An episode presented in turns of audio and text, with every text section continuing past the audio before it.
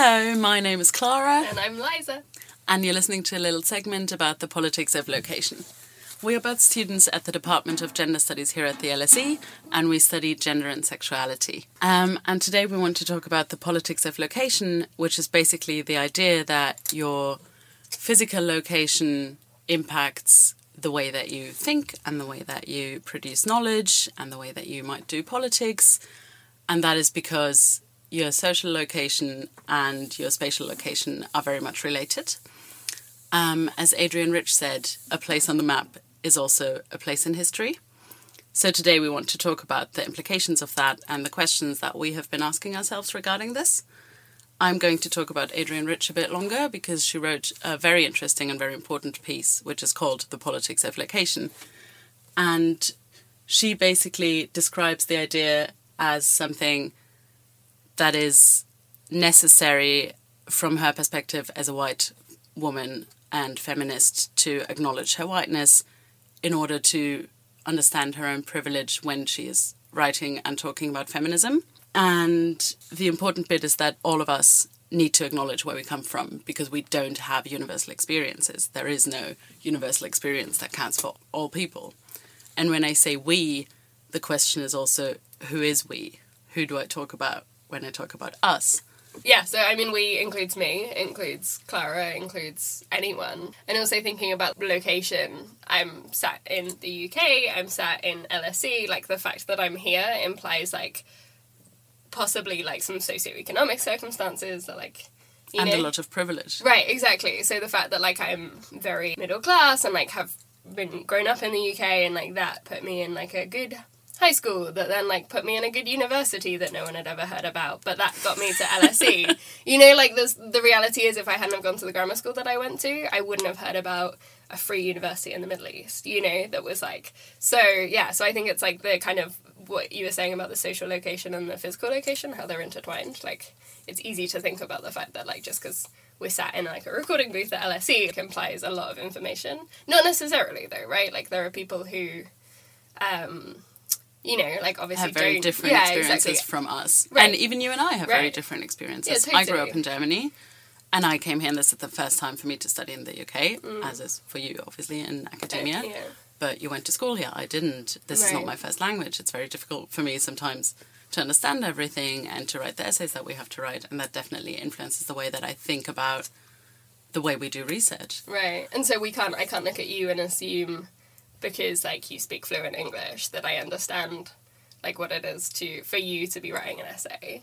But equally, um, I can say I know because of myself, like where like the the life events that happen that like places me here. You know, and how does that impact and how should that frame the way that I approach things? Am I getting the politics of location right? I think so, yes. But Liza, I know you're writing this essay. Do you want to talk about that a little bit? Yeah, so like I think a really good example of the politics of location is that I'm in a class called Bodies, Cultures and Politics. I have to write about kind of bodies, right? Like the name implies. Um, and so I read this amazing piece called Phenomenology of Whiteness by Sara Ahmed that was looking at the experiences of like why institutions are predominantly white, right? So LSE is a great example. Like it's a predominantly white institution. Like it's thinking about it in ways that like the very presence of white bodies like becomes a border away like for people who are non-white. Um, and so, having recently read Roxane Gay's Hunger, I decided to do that.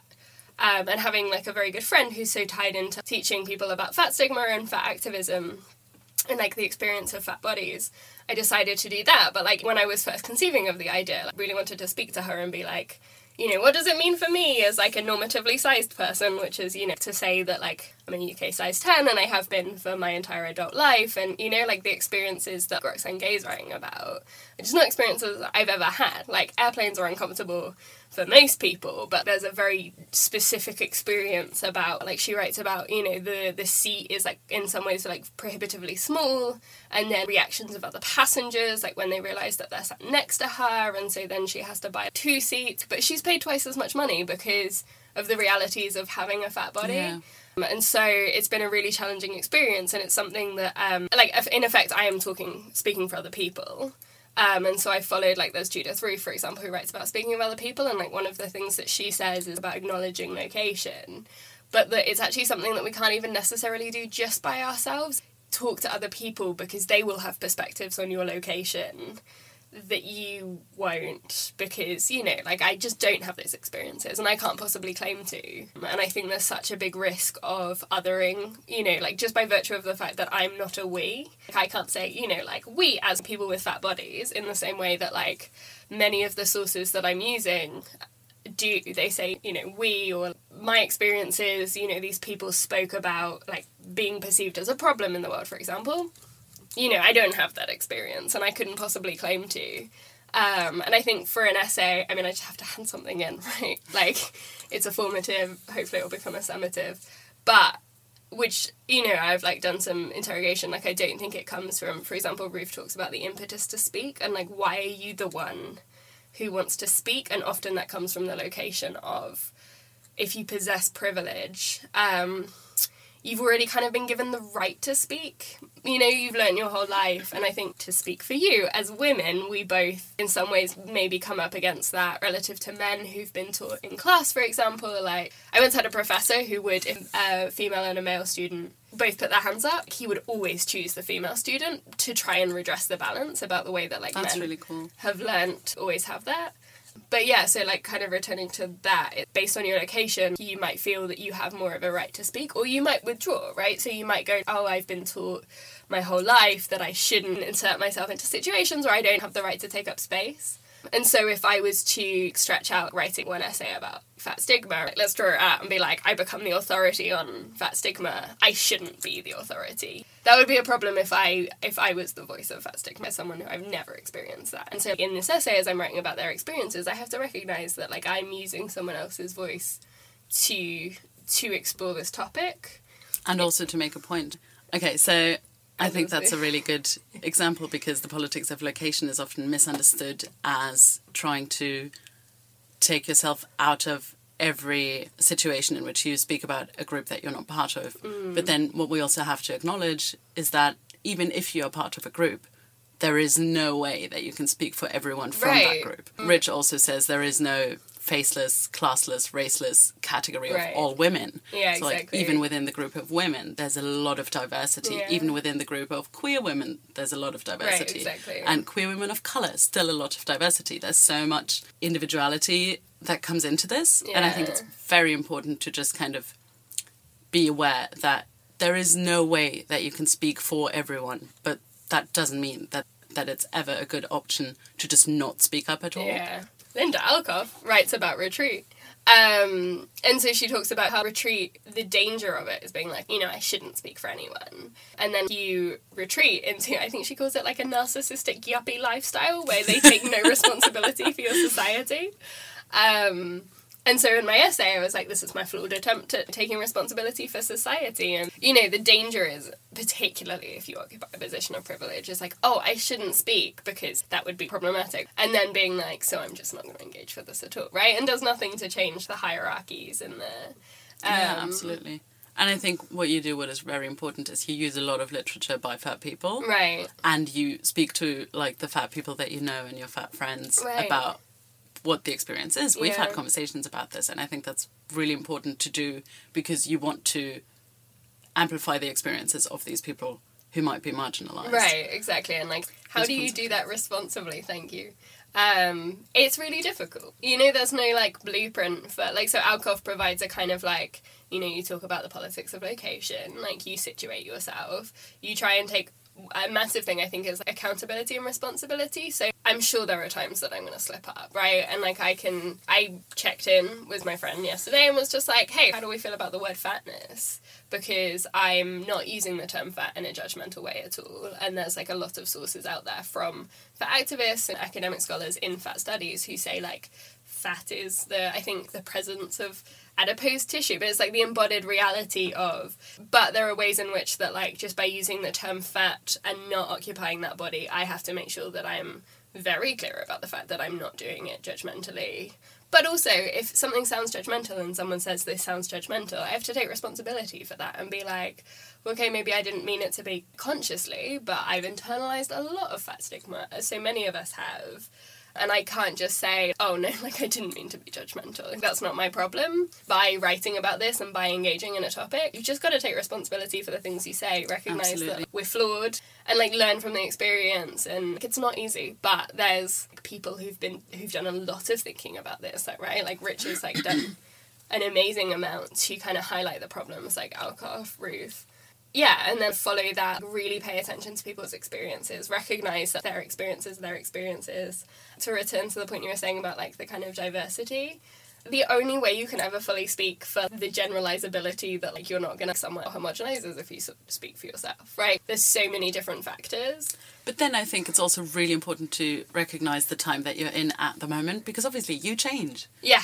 Yeah, so if I write true. something yeah, now that is absolutely true for me right now, Yeah, that's so true. and I revisit it in that. 20 years' time, Yeah. I might not feel the same way. I probably will not feel the same way. Right, and that's locating it, right? So that's the politics of location. exactly. It's like in the year 2019, based on what I understand, having, you know, now done, what, about halfway through our masters, this is what I understand my perspective to be. But yeah, no, you're totally right. So yeah, just being really honest about that. So in this essay, for example, I'm kind of leaning on these four sources. And so Roxane Gay is an African American woman, Stephanie Yeboah is a black British woman, Charlotte Cooper's from the UK and she's white, and then like Sofie Hagen is uh, Danish and she's white as well.